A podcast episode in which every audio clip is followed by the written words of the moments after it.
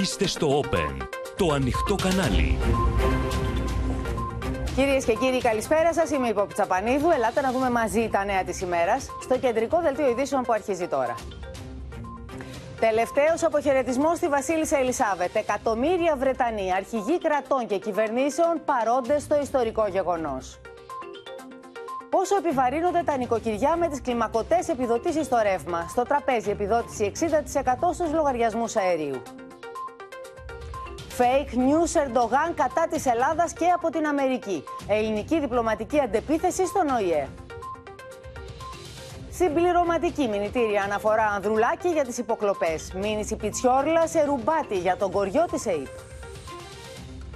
Με ενστάσεις για τη σύνθεση της έδρας η πρώτη μέρα του ειδικού δικαστηρίου για Παπαγγελόπουλο του Λουπάκη. Έσπασαν οι γραμμές άμυνας των Ρώσων και στον Ντομπάσα, ανακοίνωσε το Κίεβο. Δεν μπορούν να περάσουν, λέει η Μόσχα.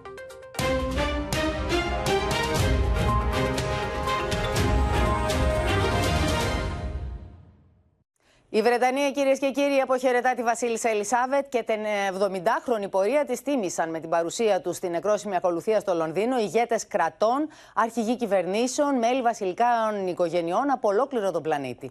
Πλήθος κόσμου έγειρε το κεφάλι και είπε το ίστατο χέρι όταν η βασιλική οικογένεια με επικεφαλή στο βασιλιά Κάρολο και ένα άγημα 142 ναυτών συνόδευσε τη Σωρό που είχε τοποθετηθεί σε Κιλίβαντα μέχρι την αψίδα του Wellington και πριν αυτή αναχωρήσει για την τελευταία της κατοικία στο παρεκκλήσι του Αγίου Γεωργίου στο Windsor.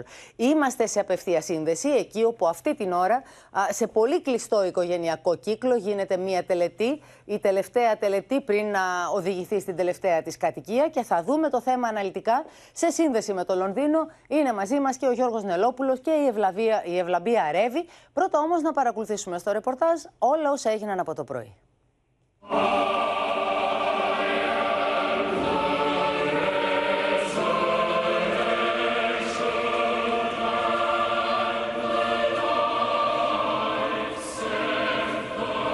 Το φέρετρο με τη βασίλισσα Ελισάβετ μπαίνει μέσα στο αβαΐο του Westminster για την κηδεία.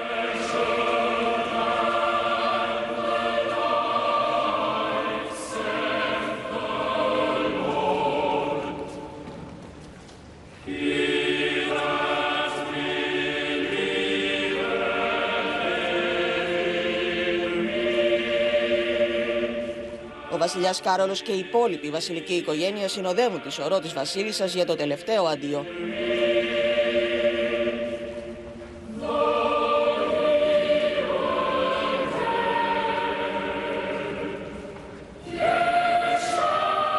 Τα δισέγγονά της, George και Σάρλοτ, ακολουθούν δίπλα στη μητέρα τους Κέιτ.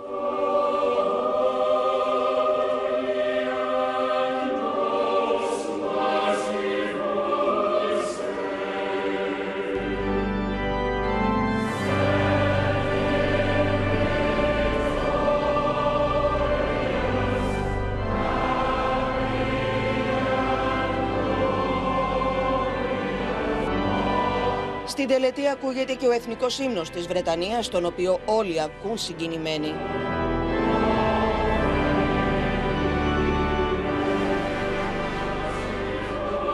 Η Πρωθυπουργός Λιστράς διαβάζει ένα μικρό απόσπασμα από επιστολή του Ιωάννη ο Κάρολος που παρακολουθεί βουρκωμένος. Let not your heart be troubled.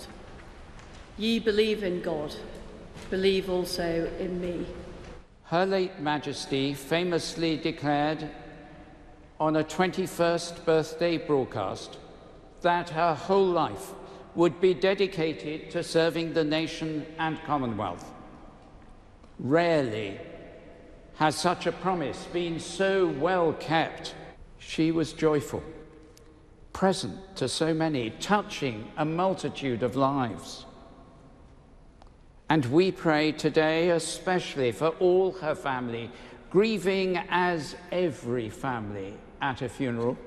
Let us give thanks to God for Queen Elizabeth's long life and reign, recalling with gratitude her gifts of wisdom, diligence, and service. Στην κηδεία βρίσκονται πάνω από 2.000 βασιλείς και ηγέτες κρατών. Ανάμεσά τους ο Αμερικανός πρόεδρος Τζο Μπάιντεν με την σύζυγό του Τζιλ και ο Γάλλος πρόεδρος Εμμανουέλ Μακρόν με τη σύζυγό του Μπριζίτ.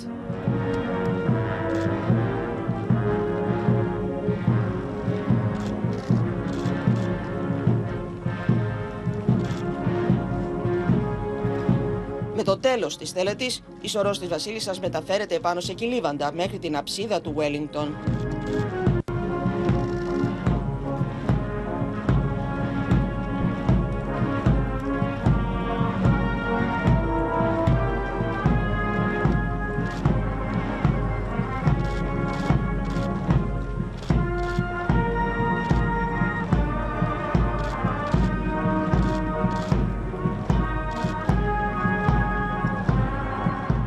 Επάνω στο φέρετρο το σημείωμα που της άφησε ο βασιλιάς Κάρολος της γράφει με αγάπη και αφοσίωση στη μνήμη σου. Κάρολος.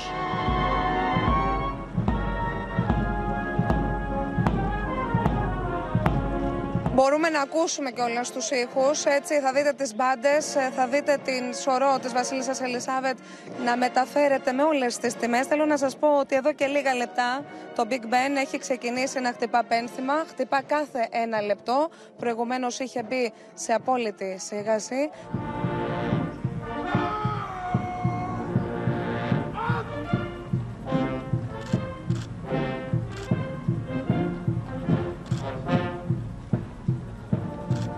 Η σωρός της Βασίλισσας μπαίνει σε νεκροφόρα για τη μεταφορά της στο εξοκλήσι του Αγίου Γεωργίου. Ο βασιλιάς Κάρολος με δάκρυα στα μάτια ετοιμάζεται να συνοδέψει τη μητέρα του στην τελευταία της κατοικία.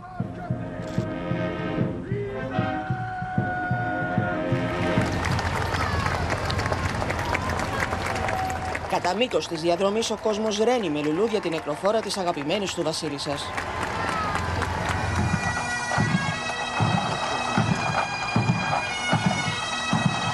Λίγο πριν τις 6 το απόγευμα η Σωρός έφτασε στο κάστρο του Windsor όπου αργότερα θα τα αφήσει σε στενό οικογενειακό κύκλο.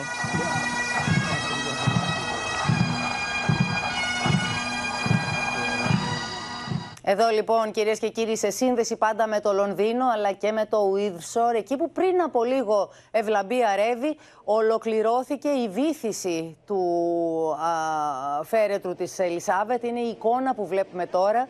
Κατεβαίνει σιγά σιγά βυθίζεται σηματοδοτώντας έτσι και το τέλος της α, τελετής, της νεκρόσιμης τελετής, το τέλος της κηδείας της.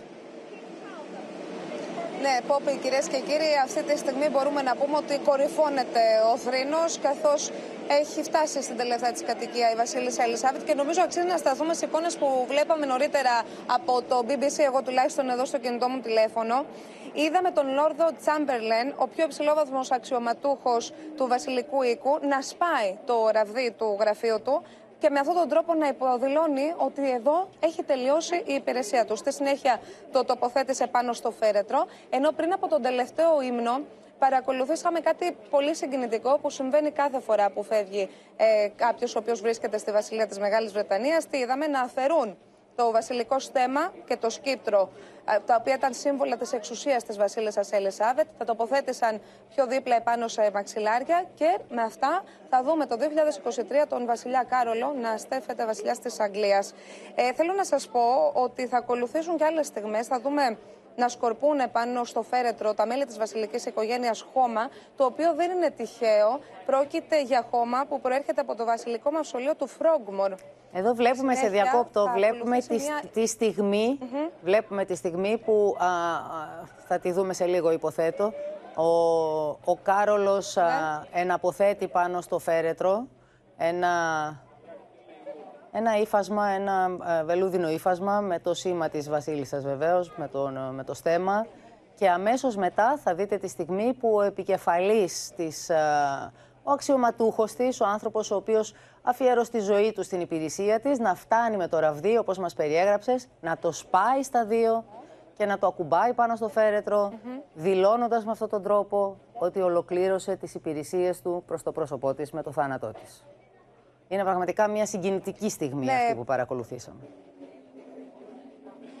Ναι, Πόπη, κυρίες και κύριοι, όμως η πιο συγκινητική στιγμή, κατά την άποψή μου, δεν θα καταγραφεί από τις κάμερες, γιατί σε μια πολύ ιδιωτική τελετή, σε πολύ στενό κύκλο, τα μέλη της βασιλικής οικογένειας, ο βασιλιάς Κάρολος, τα αδέλφια του, τα παιδιά του, τα εγγόνια του και οι υπόλοιποι συγγενείς, θα δουν ότι ε, θα ταφεί η Βασίλισσα Ελισάβετ σωρό της δίπλα από τους γονείς της αλλά και την αδελφή της, όμως με μια λεπτομέρεια μαζί με τα λείψανα του πρίγκιπα Φιλίππου του επί 7 δεκαετίες συζύγου τη, του ανθρώπου που όπως μας είπαν εδώ όλοι οι Βρετανοί με τους οποίους συνομιλήσαμε για να πάρουμε τον παλμό, ήταν κατά την άποψή τους ο λόγος που επιδεινώθηκε η κατάσταση της υγείας της και θεωρούν ότι επειδή έφυγε εκείνος από τη ζωή δεν άντεξε και έτσι μέσα σε ένα χρόνο κατέληξε και εκείνο, εκείνη. Νομίζω ότι αυτή η στιγμή όπου τα λείψανα του πρίγκιπα Φιλίππου θα μεταφερθούν από το Βασιλικό Θόλο και θα ταφούν μαζί με τη σωρό τη Βασίλισσας Ελισάβετ θα είναι μια στιγμή πάρα πολύ έντονη και για τον Βασιλιά Κάρολο και για τα υπόλοιπα μέλη της mm-hmm. βασιλικής οικογένειας. Αυτό, σύμφωνα με τον προγραμματισμό, όπως έχουμε διαβάσει στο BBC News,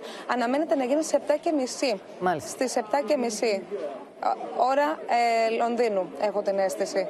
Ότι, άρα θα είναι 9 και μισή ώρα Ελλάδος. Να σας πω όμως ότι κατά την άποψή μου αυτό που είδαμε, καθώς έκανε την τελευταία τη διαδρομή μετά από 500 ολόκληρα χιλιόμετρα που διένυσε η σωρός της, ήταν εντυπωσιακό το πλήθος που πέταγαν λουλούδια, την αποχαιρετούσαν ε, ένα ποτάμι λαού που πραγματικά, όπως μας τόνισαν και εμάς εδώ, ήταν ένα πρόσωπο για εκείνους, σαν τη μητέρα τους και μια φωνή που θα τους λείψει πάρα πολύ, ιδιαίτερα κατά τις δύσκολες στιγμές. Όλοι τους πάντως εύχονται στο Βασιλιά Κάρολο τα καλύτερα.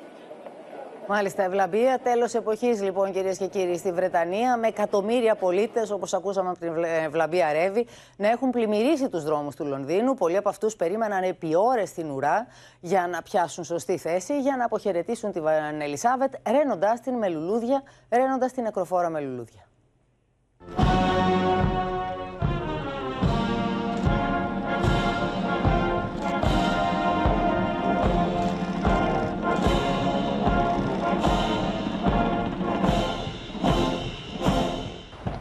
Οι Βρετανοί αποχαιρετούν την αγαπημένη τους Λίλιμπετ.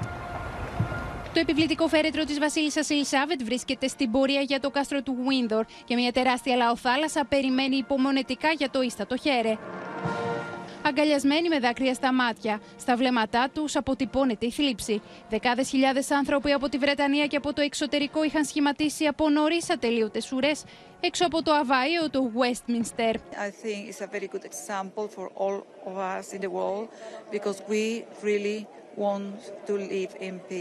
πριν από λίγα λεπτά, στις 10 ώρα Ελλάδος, άνοιξαν οι πόρτες του Αβαΐου του Westminster για τους ηγέτες κρατών και τους υπόλοιπους προσκεκλημένους που θα αποτίσουν φοροτιμή στη Βασίλισσα Ελισάβετ.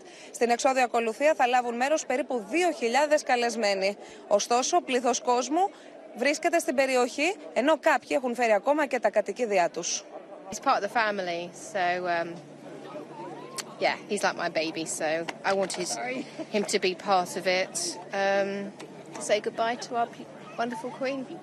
Τα συναισθήματα των πολιτών ανάμεικτα σε αυτή την ιστορική ημέρα για τον Βρετανικό λαό. excitement because it's once in a lifetime, but a bit sad because our queen died. Συγκινημένη μπροστά στην κάμερα του Open και την απεσταλμένη Ευλαμπία Ρεύη, ένας άνδρας δείχνει αδημοσίευτες φωτογραφίες της Βασίλισσας Ελισάβετ που είχε ο παππούς του και τις οποίες θέλει να δώσει στον Βασιλιά Κάρολο.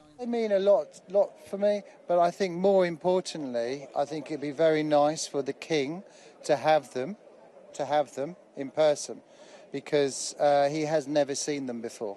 And it's another memory thing for his mum. Στο πλήθος, περιμένοντας την πομπή με το φέρετρο της αγαπημένης τους Βασίλισσας και μια αγίου γυναίκα, αδελφή του υπεύθυνου ασφαλείας του νέου Βασιλιά. This is uh, my brother. He's the King Charles III's um, Royal Protection bodyguard.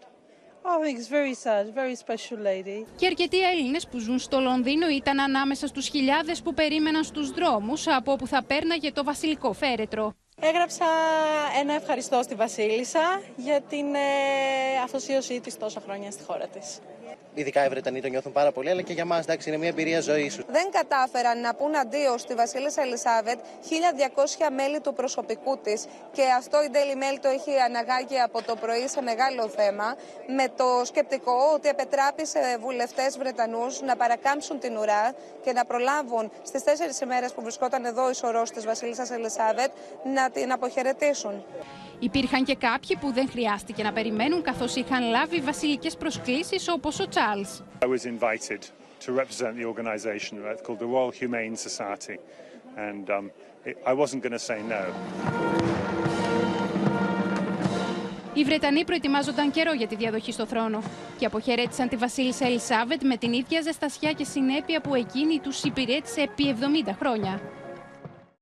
Όσοι δεν κατάφεραν να είναι μπροστά, δίπλα στο δρόμο, έτσι ώστε να δουν από κοντά την, την πομπή, παρακολουθήσανε την εξέλιξη όλοι μέσα από μεγάλες γιγαντοοθόνες που είχαν στηθεί σε πολλά σημεία σε ολόκληρο το Λονδίνο. Πάμε στο Γιώργο Νελόπουλο. Εξακολουθούν να δίνουν εικόνες οι γιγαντοοθόνες αυτές. Ο κόσμος δηλαδή είναι εκεί ή έχει φύγει; Ε, οι γιγαντοθόνες δίνουν κανονικά εικόνα. Καλησπέρα, Μπόβι, καλησπέρα κυρίες και κύριοι. Σε αυτή την εντομαραθώνιο σήμερα στο Open παρακολουθήσαμε από το πρωί όλη τη διαδικασία. Φτάνουμε φυσικά προς το τέλος.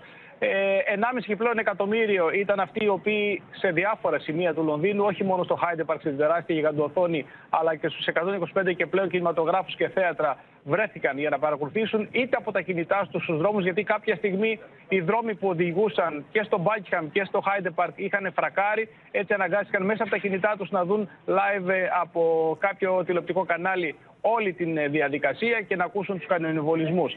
Δεν έγινε κανένα παρατράγουδο.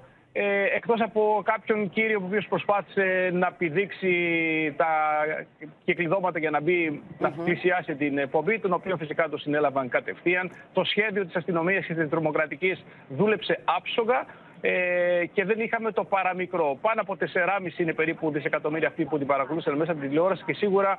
Και παρακολουθούν ακόμη, Γιώργος, σε διακόπτω, διότι ακριβώς. σε απευθείας μετάδοση κι εμείς με το κάστρο του Ίδσορ βλέπουμε να αποχωρούν τα μέλη της βασιλικής οικογένειας. Πριν από λίγο νομίζω ότι είδατε να μπαίνει στο αυτοκίνητο ο διάδοχος του θρόνου, ο πρίγκιπας Ουίλια με την Γκέιτ.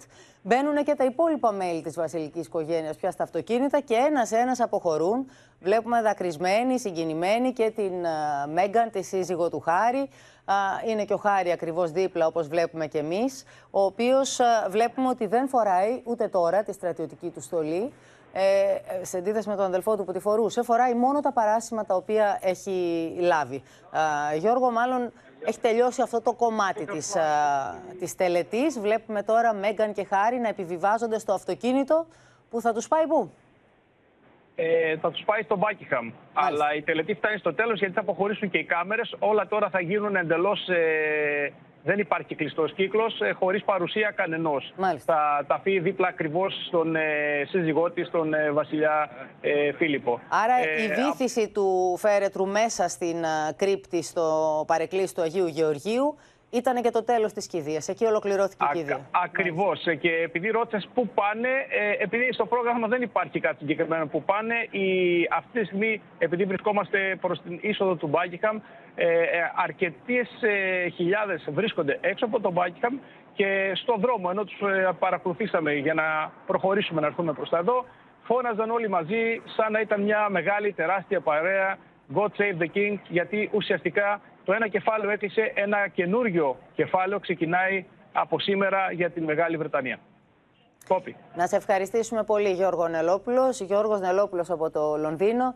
Η ευλαβία ρεύει επίσης από το Λονδίνο. Τώρα, τα μέτρα ασφαλείας, τα ακούσαμε και από τον Γιώργο, ήταν πρωτοφανή, καθώς από χθες βρίσκονται εκεί, στο Λονδίνο δηλαδή, στη Βρετανική πρωτεύουσα, υψηλοί προσκεκλημένοι από ολόκληρο τον κόσμο. Περίπου 20 βασιλικές οικογένειες, εκατοντάδες αρχηγοί κρατών δίνουν το παρόν, ενώ εντύπωση προκάλεσε και η εμφάνιση του αυτοεξόριστου πρώην βασιλιά της Ισπανίας, Γουάν Κάρλος. Το πρωτόκολλο της αστυνομίας είναι αυστηρότερο ακόμη και από αυτό των Ολυμπιακών του 2012, σε μια άνευ προηγουμένου επιχείρηση που χαρακτηρίζεται φιάλτης για τις αρχές.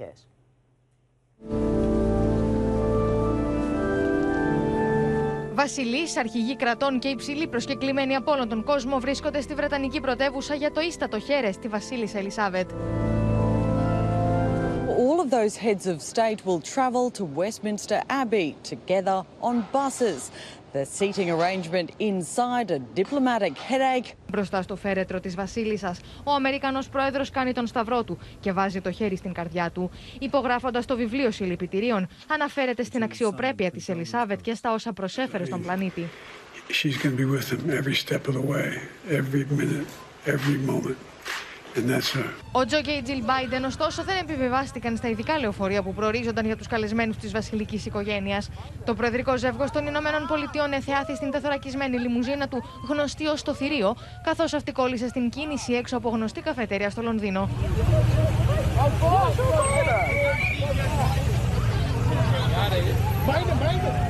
Μπορεί στο αβάιο του Westminster ο Εμμανουέλ και η Μπριζίτ Μακρόν να έφτασαν με μαύρο επίσημο ένδυμα. Νωρίτερα, ωστόσο, σε βόλτα τους στο κεντρικό Λονδίνο, εθεάθησαν με πιο σπορτίσιμο και αθλητικά παπούτσια. Εμφάνιση που δεν εκτιμήθηκε καθόλου ούτε από τους Βρετανούς ούτε από τους Γάλλους που έκαναν λόγο για ασέβεια.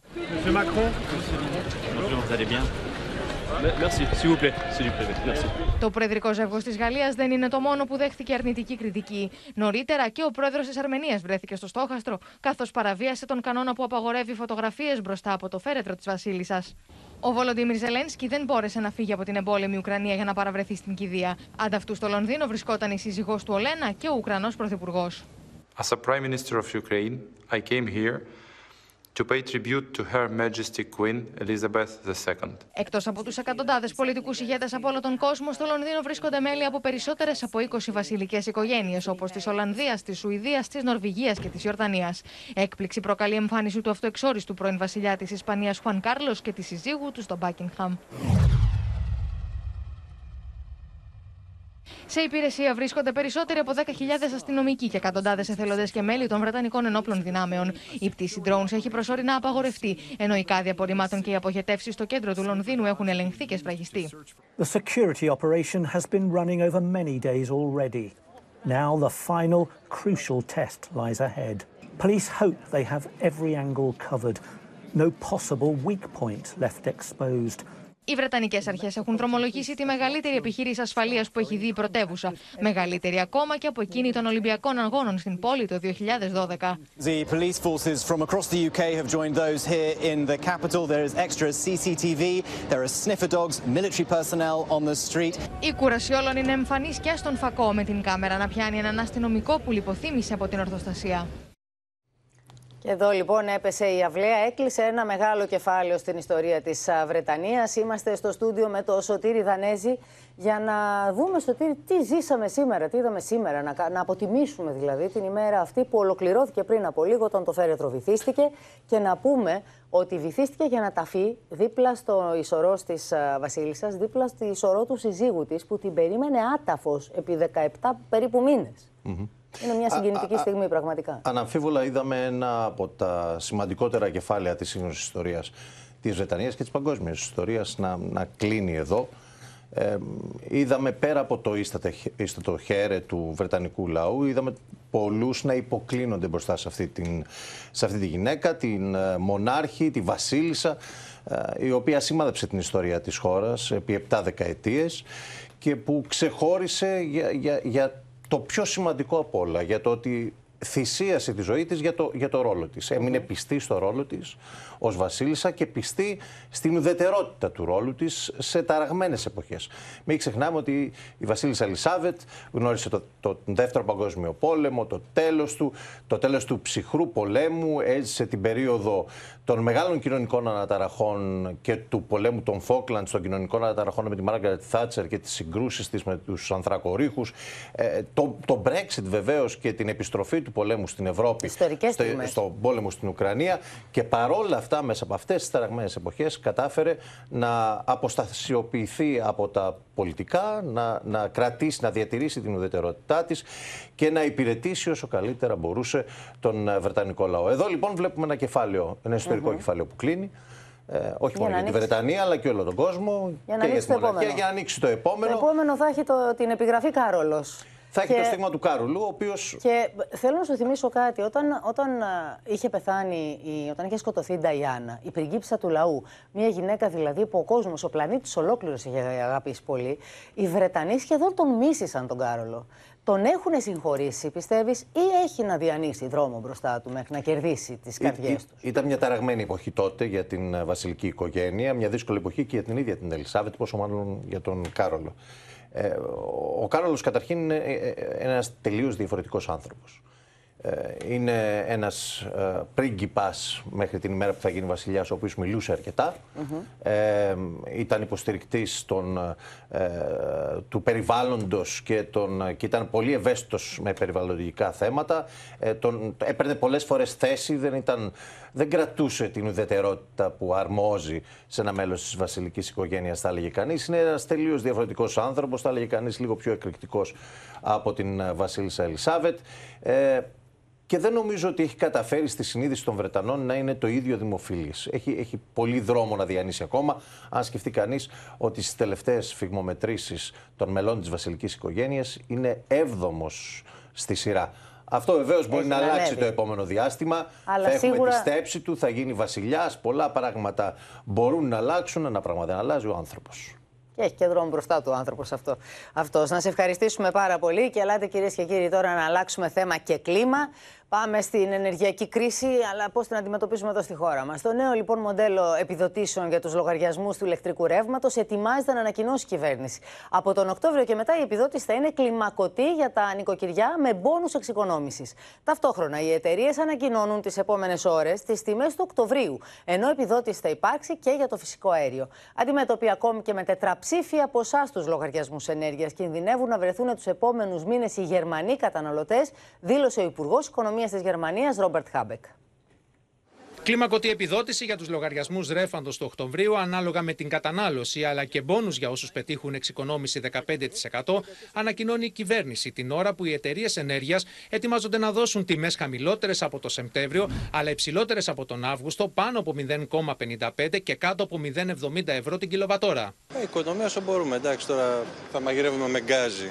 Δεν θα έχουμε το θερμοσύφωνο. Το πρώτο μοντέλο επιδοτήσεων αναμένεται να έχει τρεις κλίμακες, με το πρώτο πλαφόν να μπαίνει κοντά στις 500 κιλοβατόρες. Μέχρι αυτό το πρώτο όριο, η επιδότηση θα είναι υψηλή για όλους. Στις επόμενες δύο κλίμακες, μέχρι τις 1000 και τις 1500 κιλοβατόρες, η επιδότηση θα είναι χαμηλότερη, εκτός και αν το νοικοκυριό πετυχαίνει εξοικονόμηση 15% συγκριτικά με πέρσι, ώστε να κερδίσει τον πόνους. Με το θέμα της κουζίνας, πλέον δεν έχω ηλεκτρική, έχω με γκάζι. Με τον ηλιακό, τώρα το καλοκαίρι όσο γίνεται, με τα boiler το χειμώνα. Η εξοικονόμηση στο ρεύμα θα πιστοποιείται στους εκαθαριστικούς λογαριασμούς, ενώ η κυβέρνηση ετοιμάζεται να ανακοινώσει και τις επιδοτήσεις για τα νοικοκυριά που θερμαίνονται με φυσικό αέριο. Η επιδότηση θα είναι οριζόντια με στόχο να καλυφθεί τουλάχιστον το 60% της αύξησης συγκριτικά με πέρσι. Και οι λογαριασμοί που μας έρχονται είναι τόσο αυξημένοι που αναγκαστικά θα κάνουμε όλη οικονομία. Η ενεργειακή κρίση και οι νοικοκυριά και επιχειρήσεις σε όλη την Ευρώπη, με τον Γερμανό Υπουργό Οικονομίας Ρόμπερτ Χάμπεκ να προειδοποιεί πως οι λογαριασμοί ρεύματος θα διπλασιαστούν, ενώ αυτοί του φυσικού αερίου μπορεί να τετραπλασιαστούν. Durchschnitt kann man sagen, es droht eine Preiserhöhung im Strombereich von Verdoppelung, also von 30 Cent auf 60 Cent. Und beim Gas ist es so, dass eine Erhöhung von Verdreifachung, vielleicht sogar Vervierfachung droht. Στο μεταξύ, η Γαλλία διέψευσε ιταλικά δημοσιεύματα που ανέφεραν πως ο γαλλικός ενεργειακός κολοσσός EDF διακόπτει τις εξαγωγές ηλεκτρικής ενέργειας προς την Ιταλία. Η μεγάλη ζήτηση λοιπόν σε καυσόξυλα αλλά και σε πέλετ έχει φέρει εσχροκέρδεια. Έτσι, όπως θα δούμε τώρα με τον Βασίλη Σπανό, το Υπουργείο Ανάπτυξης ετοιμάζεται να παρέμβει, Βασίλη. Ακριβώς ετοιμάζεται να παρέμβει και μάλιστα άμεσα προκειμένου να συγκρατηθεί η έκρηξη τιμών σε καυσόξυλα και πέλετ, η οποία θεωρείται μάλιστα από πηγές του Υπουργείου Ανάπτυξης πως σε ορισμένες περιπτώσεις είναι και παράλογη, είναι και εσχροκερδή.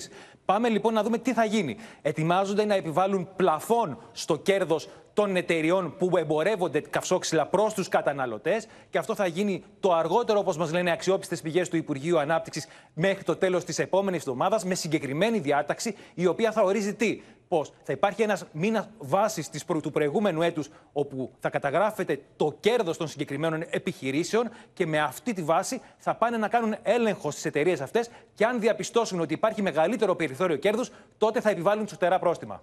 Έτσι, να γίνει γρήγορα, γιατί ο κόσμος αρχίζει και παραγγέλνει σιγά σιγά. Να σε ευχαριστήσουμε πάρα πολύ.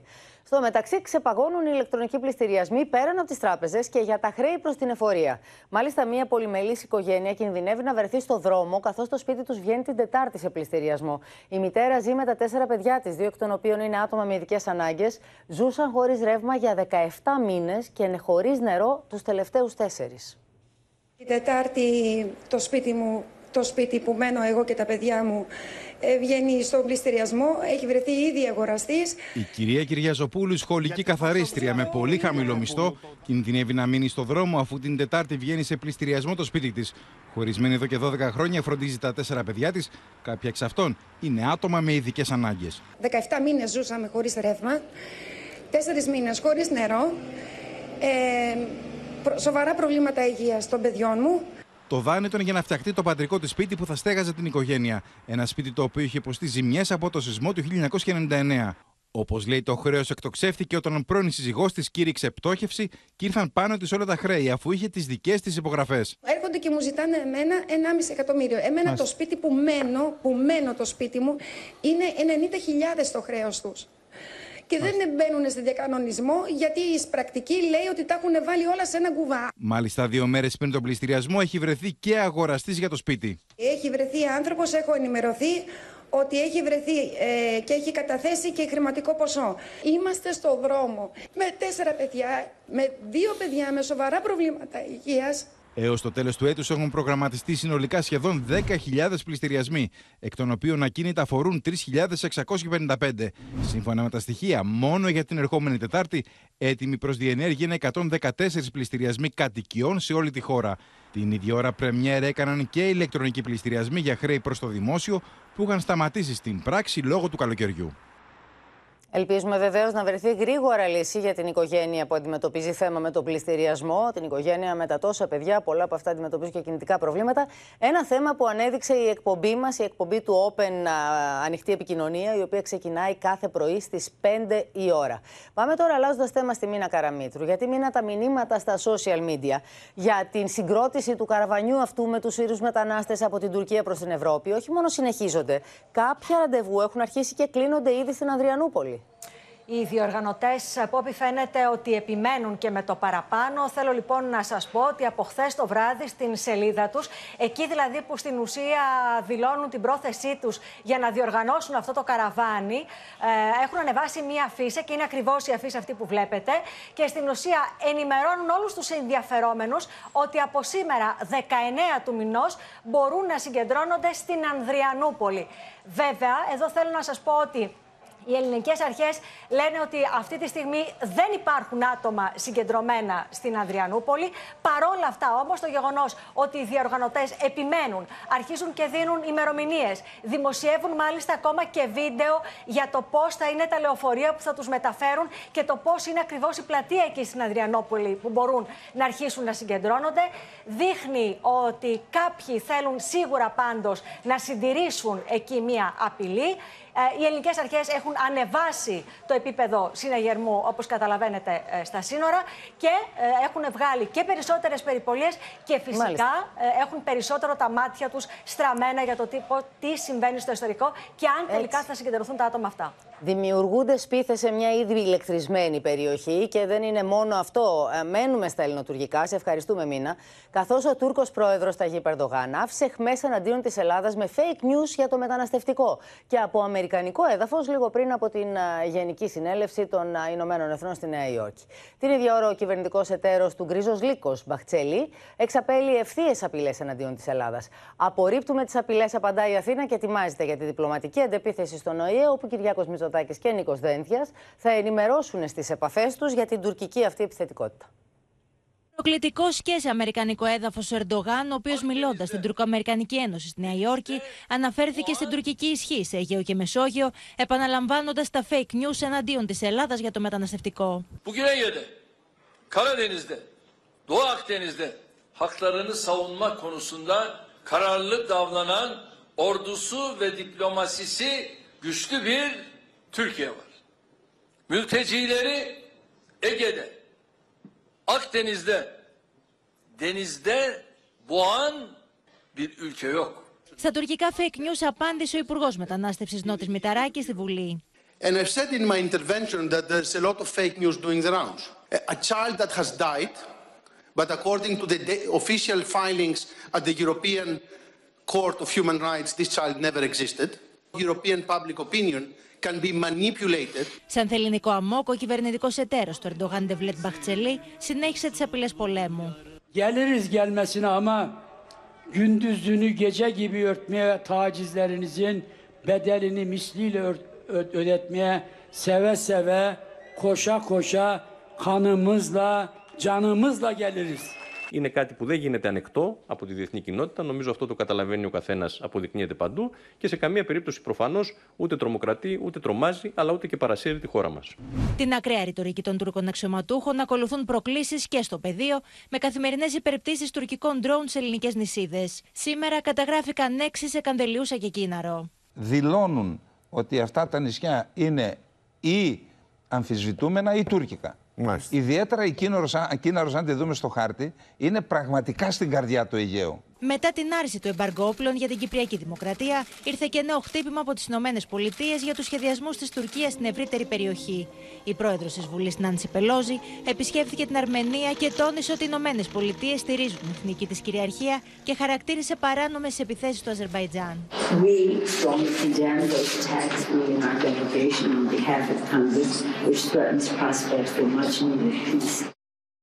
Οι Τούρκοι συνεχίζουν ε, βεβαίως τις προκλήσεις τους και στους εθέρες και στον αέρα μας. Πάμε στη Γεωργία Γαραζιώτη, διότι έχουν κάνει τον εναέριο χώρο μας ουρωτήρι. Τα drones τους, Γεωργία. Έτσι, είναι Πόπ, οι Τούρκοι δείχνουν ότι θέλουν να έχουν μόνιμη παρουσία στο Αιγαίο και με τη χρήση των drones συνεχίζουν την παραβατική τους συμπεριφορά και φυσικά με χαμηλό κόστος. Πλέον τουρκικά drones πετούν σχεδόν όλο το 24ωρο στο Αιγαίο, καταγράφοντας δεκάδες παραβιάσεις και περιπτήσεις. Σήμερα καταγράφηκαν 88 παραβιάσεις από μία παντρωμένα αεροσκάφη, εκ των οποίων οι 6 ήταν υπερπτήσεις. Τι κάνουν, σημαδεύουν περιοχές και νησιά και επιμένουν στο κέντρο του Αιγαίου από τον 25ο μεσημβρινό και ανατολικά. Ένα από αυτά τα νησιά είναι η Κίναρος, ε, που έχει μπει το τελευταίο διάστημα στο στόχαστρο των Τούρκων. Μόνο σήμερα έγιναν πέντε υπερπτήσεις στην Κίναρο. Όπως μαθαίνω, το αντιντρόν σύστημα που έχουν προμηθευτεί ελληνικές ενόπλες δυνάμεις και έχει εγκατασταθεί σε κρίσιμες περιοχές για τη χώρα βρίσκεται στο τελευταίο, στο τελικό στάδιο της ανάπτυξής του και συνεχίζονται βέβαια οι δοκιμές. Ενώ σήμερα είχαμε και νέα από την Ευρωπαϊκή Ένωση δια του ΙΠΑ του εκπροσώπου Μπορέλ, ο οποίος απορρίπτει τα fake news και τους ανυπόστατους ισχυρισμούς του Τούρκου Υπουργού Εξωτερικών Μευλούτσα Βούσογλου. Έχουμε ετοιμάσει μια κάρτα να δούμε τι απάντηση απάντησε στον ε, Τούρκο Υπουργό Εξωτερικών, ο κ. Μπορέλ. Οι υπερπτήσεις άνωθεν ελληνικού εδάφους, δηλώσεις οι οποίες αμφισβητούν την αδιαπραγμάτευτη κυριαρχία της Ελλάδας επί νησιών του Αιγαίου, καθώς και η κλιμάκωση της εχθρικής ρητορικής εναντίον της Ελλάδας και του ελληνικού λαού, βαίνουν προς την αντίθετη κατεύθυνση της αποκλιμάκωσης. Επιπλέον δημιουργούν μια αρνητική δυναμική από την οποία δεν υπάρχει κανένα όφελος, σημειώνει ο Ζωζε Μπορέλ. Να σε ευχαριστήσουμε πάρα πολύ και να συνδεθούμε με τη, Σοφ, με τη Μαρία Ζαχαράκη στην Κωνσταντινούπολη, διότι ο Ερντογάν αυτά δεν τα λέει που κάνει πάνω από το Αιγαίο, τις παραβιάσεις, τα drones που πετούν, τα μαχητικά του. Έχει μεταφέρει ωστόσο όλη την ένταση στη Νέα Υόρκη. Ναι, εκεί θα είναι πλέον το ελληνοτουρκικό μέτωπο για αυτές τις ημέρες. Πόπη. Ήδη από την πρώτη του ομιλία χθες το βράδυ, ο Τούρκος πρόεδρος ε, έδωσε το στίγμα σε ποια θέματα θα αναφερθεί και τι θα συζητήσει στις Ηνωμένες Πολιτείες. Αναφέρθηκε λοιπόν στο Αιγαίο. Σήμερα είπε έχουμε μια Τουρκία με ισχυρό στρατό και διπλωματία που είναι αποφασισμένη να υπερασπιστεί τα δικαιώματά της παντού, δηλαδή και στο Αιγαίο, το ανέφερε ονομαστικά, και στη Μαύρη Θάλασσα και στην Ανατολική Μεσόγειο. Ο Τούρκος Πρόεδρος ετοιμάζεται λοιπόν να δώσει έναν αγώνα εκεί στις Ηνωμένες Πολιτείες που βρίσκεται, προκειμένου να αλλάξει το αντιτουρκικό κλίμα κλίμα στις Ηνωμένες Πολιτείες. Αλλά στο εσωτερικό του όμως αντιμετωπίζει σκληρή κριτική. Αντιμετωπίζει μεγάλη απαξίωση θα λέγαμε όσον αφορά την εξωτερική πολιτική που έχει ακολουθήσει. Ιδιαίτερα μετά την άρση του εμπάργου όπλων στην Κύπρο, η αξιωματική αντιπολίτευση χαρακτήρισε λοιπόν ανίκανη, εντελώς ανίκανη, την εξωτερική πολιτική της κυβέρνησης, γιατί δεν μπορεί, όπως είπε, να αποτρέψει αυτές τις αποφάσεις. Και κάνοντας έτσι έναν πρόχειρο απολογισμό της εξωτερικής πολιτικής της Τουρκίας τα τελευταία χρόνια και της Ελλάδας, είπε στον Ερντογάν, του λέει: Η Ελλάδα κάνει στρατιωτικές συμφωνίες με τις Ηνωμένες Πολιτείες, ανοίγουν βάσεις στην Κρήτη, στην, στην Αλεξανδρούπολη και διεξάγουν κοινές ασκήσεις. Ενώ εμείς, αντίθετα, η Τουρκία τι κάνει, έχει αποκλειστεί από το πρόγραμμα των F-35 και είναι ουσιαστικά ο κακός σε όλη την ιστορία στη διεθνή σκηνή. Δεν, την δεν μας υπολογίζουν, λέει η αντιπολίτευση, και κοινώς ε, κάνει λόγο για ένα τουρκικό φιάσκο και για μια χρεοκοπία. Μιλάνε με τόσο βαριές κουβέντες κατά του κύριου Ερντογάν που αυτή τη στιγμή βρίσκεται, όπως είπαμε, στη Νέα Υόρκη για να δώσει έναν Μαρία, να σε ευχαριστήσουμε πολύ. Πάμε να δούμε τη δήλωση, ένα απόσπασμα, ένα κομμάτι από τις δηλώσεις του απόστρατου αντιστράτηγου του Ισμαήλ Χακί Πεκίν. Ama e, Ege Denizi'nde bir çatışma çıkartıp Bizim donanmamız e, işte Gölcük'ten bu tarafa doğru gelirken e, o donanmayı Navarin'de olduğu gibi ima edebilirler birlikte, Amerika ile birlikte. Hava kuvvetlerimizi e, zayıflığından istifade ederek, şu anda zayıf değiliz ama ileride ne olacağı bilmiyoruz, e, ima edebilirler. Είναι ολοφάνερο ότι γίνεται προσπάθεια να εξωθήσουν την κατάσταση στα άκρα. Έχουμε έντονες αντιδράσεις από γερμανικά κόμματα για το αγκαζέ και την ανοιχτή στήριξη Ερντογάν σε Πούτιν. Και θα πάμε στον Παντελή Βαλασόπουλο που έχει να μας πει περισσότερα. Καλησπέρα, ναι. Πολλές αντιδράσεις από όλα τα κόμματα, εκτός της ακροδεξιάς βέβαια, με πιο ισχυρή αντίδραση από το κόμμα των Πρασίνων, όπως ήταν αναμενόμενο. Ο εκπρόσωπός του, ο κύριος Γιούργεν Τριτίν, είπε ότι η Ευρωπαϊκή Ένωση και το ΝΑΤΟ τώρα, μετά από όσα είδαμε τις τελευταίες ημέρες, θα πρέπει να εξετάσουν πολύ σοβαρά εάν η Τουρκία επιτρέπεται να τους τραβάει από τη μύτη και επειδή λέει δεν υπάρχει κανόνας που να επιτρέπει την έξοδο της Τουρκίας από το ΝΑΤΟ, θα ήταν καλύτερα να σκεφτούμε οικονομικές κυρώσεις εναντίον της Τουρκίας με όλα αυτά που έχει κάνει ο κύριος Ερδογκάν. Ανάλογες είναι και οι δηλώσεις και του Σοσιαλδημοκρατικού Κόμματος αλλά και των Χριστιανοδημοκρατών, όλων δηλαδή των μεγάλων γερμανικών κομμάτων, τα οποία λένε ότι ήταν μεγάλο λάθος όλα αυτά που έχει κάνει ο Τούρκος πρόεδρος. Εξαίρεση μόνο επιμένουν να είναι η ακροδεξιά με το κόμμα εναλλακτική για τη Γερμανία που λέει καλά έκανε ο Ερντογκάν και πήγε με τον Πούτιν. Να σε ευχαριστήσουμε πολύ, Παντελή. Στο μεταξύ, στο εσωτερικό της χώρας, φοδρά είναι τα πειρά που ανταλλάσσουν κυβέρνηση και αξιωματική αντιπολίτευση για όλα σχεδόν τα πολιτικά θέματα. Ο τελευταίος γύρος της σύγκρουσης αφορά τις εξαγγελίες Τσίπρας στην Διεθνή Έκθεση Θεσσαλονίκης για τη στήριξη της μεσαίας τάξης και των οικοκυριών, καθώς το κάθε επιτελείο κάνει διαφορετικά την κοστολόγηση. Την επομένη των εξαγγελιών Τσίπρας στη Θεσσαλονίκη, ο λογαριασμός των μέτρων ανατροφοδοτεί την πολιτική κόντρα. Ο ΣΥΡΙΖΑ μιλάει για πλήρως κοστολογημένο πακέτο μέτρων, την ώρα που η κυβέρνηση του καταλογίζει ακατάσχετη παραχολογία. Τα όσα εξήγηλε, τα όσα μέτρα είπε, με μαθηματική βεβαιότητα, αν ποτέ εφαρμοζόντουσαν, θα οδηγούσαν τη χώρα σε μια νέα χρεοκοπία από την εκτείναξη του ελλείμματος και την κοινωνία θα την οδηγούσαν σε μια κρίση χειρότερη από εκείνη των μνημονίων, μιας και η διεθνής πραγματικότητα είναι τώρα αμήλικτη για όλη την Ευρώπη. Κατηγορούν εμάς για πιθανότητα να οδηγήσουμε τη χώρα ξανά σε μνημόνια αυτοί που μας οδήγησαν στα μνημόνια. Το πρόγραμμά μας είναι απολύτως κοστολογημένο. Το κόστος α, αγγίζει τα 5,6 δισεκατομμύρια ευρώ.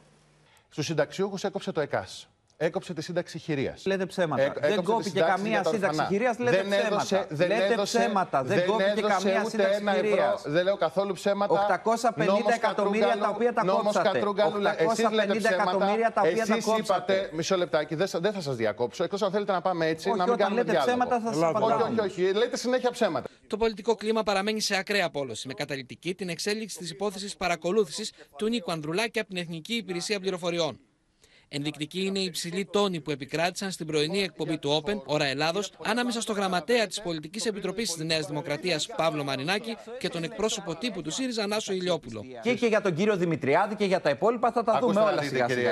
Επειδή πετάτε ονόματα, Εμείς έχουμε στην παράταξή μας ανθρώπους. Δεν πετάω ονόματα. Αναφέρομαι στον άνθρωπο, στον άνθρωπο που λόγω πολιτικής δηλίας του τα έχετε χρεώσει όλα. Στο λεξιλόγιο λόγω πολιτικής δηλίας. Λόγω πολιτικής δηλίας του τα έχετε χρεώσει. στο ελληνικό κοινοβούλιο ότι δεν έχουμε παρακολουθήσει επί των ημερών μας κανένα πολιτικό. Να τα ακούσει ο κόσμος. Πέραν του λογισμικού πήγασο που αγοράστηκε επί των ημερών Είστε ψεύτης. Είστε Έχουμε το Σαγιά. Είστε ψεύτης. Έχουμε είστε απατεώνας. Έχουμε τον Πιτσιόρλα. Θα στο επιστρέφω. Θα στο επιστρέφω. Στο θέμα των υποκλοπών έχουμε εξελίξει. Συμπληρωματική μηνυτήρια αναφορά για την παρακολούθηση του κινητού του τηλεφώνου κατέθεσε ο πρόεδρος του Πασόκο Νίκος Ανδρουλάκης. Ενώ μήνυση για την παρακολούθησή του κατέθεσε και ο Στέργιος Πιτσιόρλα. Κατά του πρώην διοικητή της ΕΕΠ Γιάννη Ρουμπάτη, μετά την αποκάλυψη του Ρουμπάτη ότι η υπηρεσία πληροφοριών τον παρακολουθούσε όταν ήταν πρόεδρος του ΤΑΙΠΕΔ. Πάμε στην Κάτια Φωτιάδου που έχει και το ρεπορτάζ.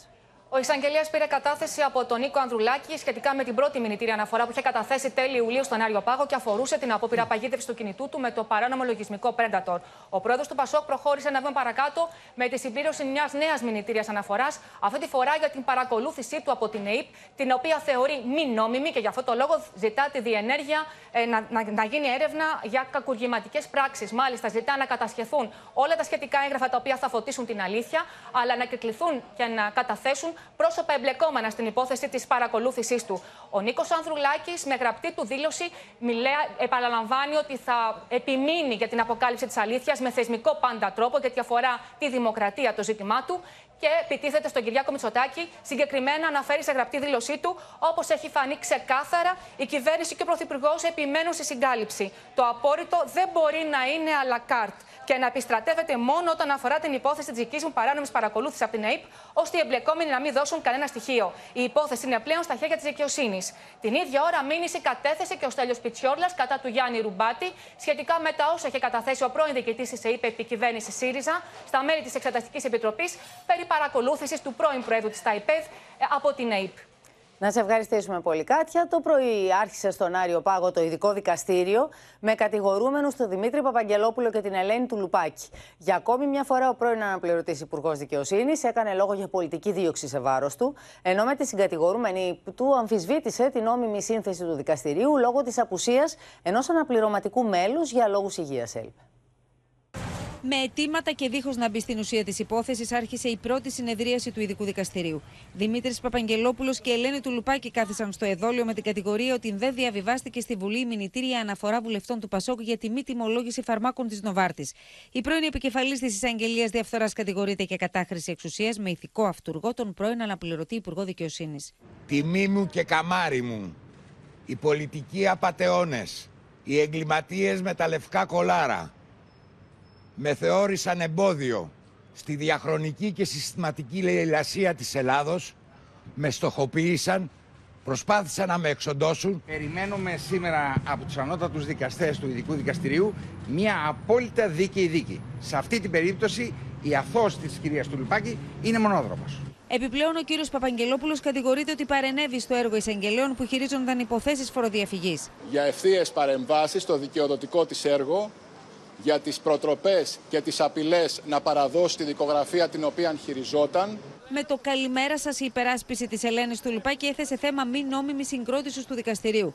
Αφορμή στάθηκε η απουσία για λόγους υγείας Αρεοπαγίτη, ο οποίος, όπως ανέφεραν οι συνήγοροι, δεν θα έπρεπε να είχε μπει καν στην κληροτίδα, καθώς και τότε ήταν σε αναρωτική άδεια.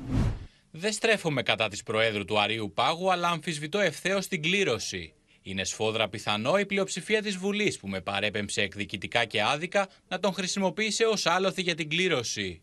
Η υπεράσπιση ζήτησε να τους προσκομιστούν έγγραφα από το Υπουργείο Δικαιοσύνης που θα πιστοποιούν από πότε ο αρεοπαγίτη βρίσκεται σε αναρωτική άδεια. Η δίκη διεκόπη για την ερχόμενη Πέμπτη.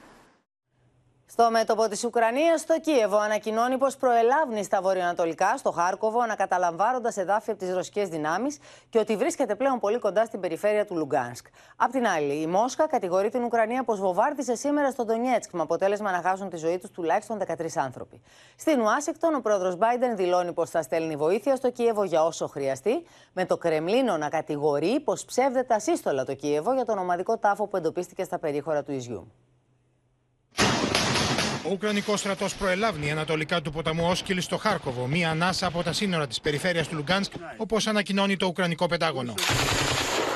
The Russians have built some new defensive lines now, uh, Svetova and east of the uh, um, uh, Oskvil River. The key location really is it's really important because the resupply lines for Russia into the Donbass region here. Για τον Ζελένσκι, η αντεπίθεση του Κιέβου εναντίον των ρωσικών δυνάμεων στα βόρειο-ανατολικά της χώρας είναι μόνο η αρχή. Маріуполь, Мелітополь і Херсон також звучать, але звучатимуть ще частіше і гучніше, коли ми їх звільнимо. Донецьк, Горлівка і Луганськ. Το Κίεβο υποστηρίζει πω από τον Απρίλιο φέτο μέχρι και σήμερα οι ρωσικέ δυνάμει έχουν χάσει εδάφη που ισοδυναμούν με 60.000 τετραγωνικά χιλιόμετρα στα βόρεια-ανατολικά και στα νότια τη Ουκρανία. Winning the war in Ukraine is to get Russia out of Ukraine completely and to recognize its sovereignty. They're defeating Russia. Russia's turning out not to be as competent and capable as many people thought they were going to be. Η Μόσχα κατηγορεί το Κίεβο πω βομβάρδισε σήμερα στο Ντονιέτσκ, με αποτέλεσμα να σκοτωθούν 13 άνθρωποι και να τραυματιστούν 8.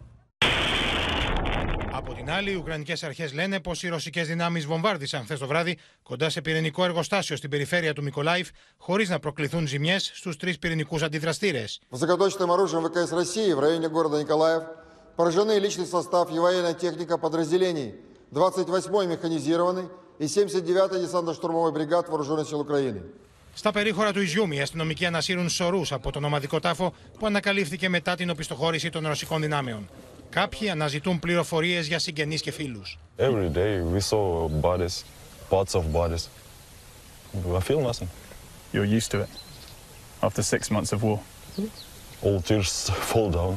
Στη Μόσχα, ο εκπρόσωπος του Κρεμλίνου κατηγορεί το Κίεβο πως λέει ασύστολα ψέματα.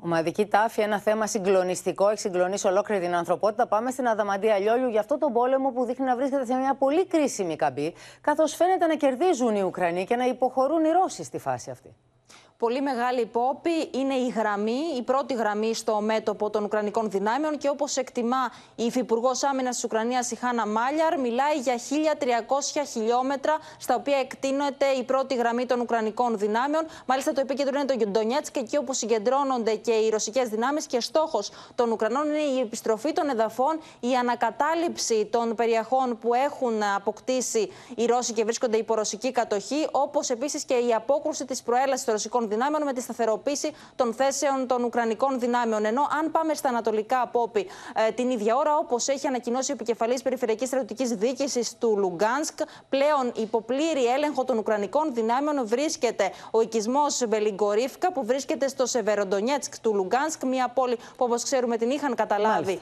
οι Ρώσοι. Και ουσιαστικά ε, σε αυτή την ε, φάση ε, όπως λέει ο ίδιος, προσπαθούν να επανακαταλάβουν ολόκληρο το Λουγκάνσκ. Αυτή είναι η βασική στόχευση και αναμένω ότι αυτό θα γίνει. Σε ευχαριστούμε πολύ, Αθανάση, Αδαμαντία. Πάμε στο Θανάση Αυγερινό τώρα να ακούσουμε το ρεπορτάζ από τη ρωσική πλευρά. Καλησπέρα από τη Μόσχα. Κεντρική είδηση σε όλα τα ρωσικά μέσα ενημέρωσης είναι φυσικά αυτή η νέα φρικιαστική επίθεση του Ουκρανικού πυροβολικού, όπως περιγράφεται στο κέντρο του Ντονιέσκ. 13 άνθρωποι σκοτώθηκαν από βίδα που έπεσε σε στάση λεωφορείου. Οι Ρωσόφολοι μηνούν για ένα ακόμη ατιμόρυτο μαζικό έγκλημα της ηγεσίας του Κιέβου, καθώς στρέφεται τυφλά κατά αμάχων κατοίκων. Ε, Χθες από τα χτυπήματα στον Τονιέσκ είχαμε πέντε τουλάχιστον νεκρούς. Η οργή των ανθρώπων ξεχυλίζει γιατί ζητούν πιο αποφασιστικά μέτρα από την ε, Ρωσία. Αναφερόμενος στις μάχες στον Ντομπάσο, ο επικεφαλής των Ρωσόφωνων, ο Ντενής Πουσίλιν, είπε ότι είναι αργή αλλά σταθερή η πρόθεση των δυνάμεών τους και ότι αποτυχαίνουν οι αντεπιθέσει του Ουκρανικού στρατού, ενώ ένας από τους πολύ γνωστούς οπλαστικούς τον διεύσευσε λέγοντας ότι δεν πολεμούν με Ουκρανούς, αλλά με εξοπλισμένους από τον ΝΑΤΟ φανατικούς και μισθοφόρους από όλο τον κόσμο, όχι μόνο δηλαδή με Ουκρανούς. Ε, τα ίδια λέει και η Χερσόνα, ότι βρίσκεται η περιοχή υπό τον πλήρη έλεγχό της. Το Ρωσικό Υπουργείο Άμυνας ανακοίνωσε ξανά ότι ζήτησε εξηγήσεις από τους Αμερικανούς για τα βιολογικά πειράματα, ειδικά για αυτά που γίνονταν σε ψυχασθενεί σε ψυχιατρία της Ουκρανίας. Ενώ νομίζω είναι ανατριχιαστική και η δήλωση του Προέδρου της Λευκορωσίας, του κ. Λουκασέγκο, ο οποίος είπε ότι οι ΗΠΑ οθούν την Ευρώπη σε σύγκρουση με τη Ρωσία που μπορεί να επεκταθεί σε Μολδαβία, Βαλτικές, Σερβία και Ρουμανία. Να σε ευχαριστήσουμε πολύ, Θανάση, και να περάσουμε, κυρίες και κύριοι, στη θλίψη που έχει προκαλέσει ο θάνατος της Μάρθας Καραγιάννη, η κηδεία της οποίας θα γίνει την Πέμπτη στο πρώτο νεκροταφείο Αθηνών.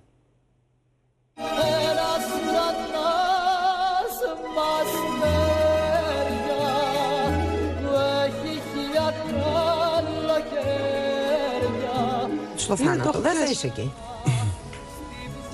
Πότε σε νοιάζει. Πρόβλημα των ολονών είναι ο θάνατος. Δεν είναι δικός σου. Αυθεντική, πληθωρική και ασύλληπτα γοητευτική. Ένα μεγάλο υποκριτικό ταλέντο με μεσογειακή ομορφιά, ένα κορίτσι για φίλημα. Η Μάρθα Καραγιάννη έφυγε από τη ζωή σε ηλικία 83 ετών και σκόρπισε τη θλίψη στον καλλιτεχνικό κόσμο. Δεν έχω κοιμηθεί νύχτα καθόλου. Έκανα με καταμέτρηση και άπαντες όλοι οι σκηνοθέτες θεάτρους και κινηματογράφους που έχω δουλέψει, καθώς και όλοι οι συμπροταγωνιστές μου, είναι όλοι αφόντες, έχουν φύγει όλοι.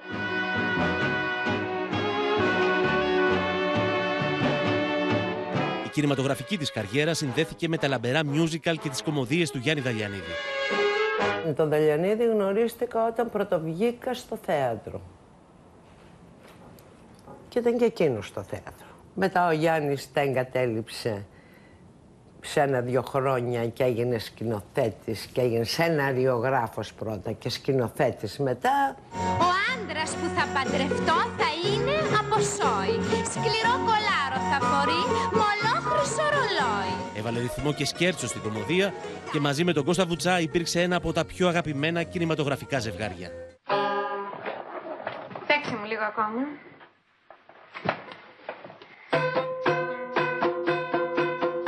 Ωραία που είναι. Πότε έμαθες να παίζεις; Χτες. Χτες. πες και έμαθες τόσο καλά. Ήταν η οικογένειά μου, ήταν η κολλητή φίλη του πατέρα μου, ήταν η φίλη της μητέρας μου. Ήταν ένας άνθρωπος πολύ αλέγκρος, πολύ χαριτωμένη, με πολύ χιούμορ, πανέξυπνη. Ατακαδόρισα, ήταν δηλαδή πολύ έτσι ωραία στην παρέα. Είχε μια λαμπρή καριέρα με δεκάδες κινηματογραφικές ταινίες. Συμπροταγωνίστησε με τους περισσότερους μεγάλους ηθοποιούς του χρυσού ελληνικού κινηματογράφου. Και μέσα στα μάτια μου έχω τη Μάρθα. Ειλικρινά, δεν μπορώ να το πιστέψω. Δεν μπορώ. Τη Μάρθα την αγαπούσα. Μ' αγαπούσε και εκείνη. Κάναμε μόνο μια ταινία μαζί. Αλλά κάναμε πολύ παρέα. Με ένα συγκινητικό μήνυμα, η Φίνος Φιλμ αποχαιρέτησε τη Μάρθα Καραγιάννη, κάνοντας μια αναδρομή στην καριέρα της και την πρώτη της ταινία με τη Φίνος το 1956. Στην ταινία Η Άγνωστος, όταν ήταν μόλις 16 ετών. Η κηδεία της θα γίνει την Πέμπτη στο πρώτο νεκροταφείο Αθηνών.